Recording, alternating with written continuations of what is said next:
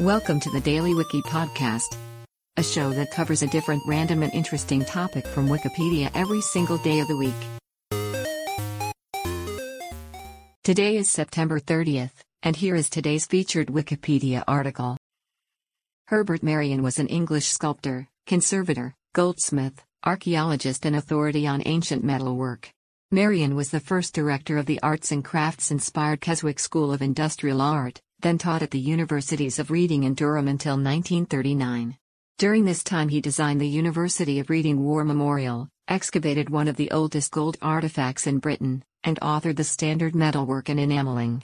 Maryon left retirement to join the British Museum, and is best known for his conservation work on the Sutton Hoo ship burial, including restorations of the shield, the drinking horns, and the iconic Sutton Hoo helmet. In other work, he restored a Roman helmet, coined the term pattern welding, and wrote a paper influencing a painting by Salvador Dali. Maryon was appointed to the Order of the British Empire in 1956. Asked by Queen Elizabeth II what he did, Maryon responded, Well, ma'am, I am a sort of backroom boy at the British Museum. Today's featured article is provided by Wikipedia. You can find a link to the article in the show notes.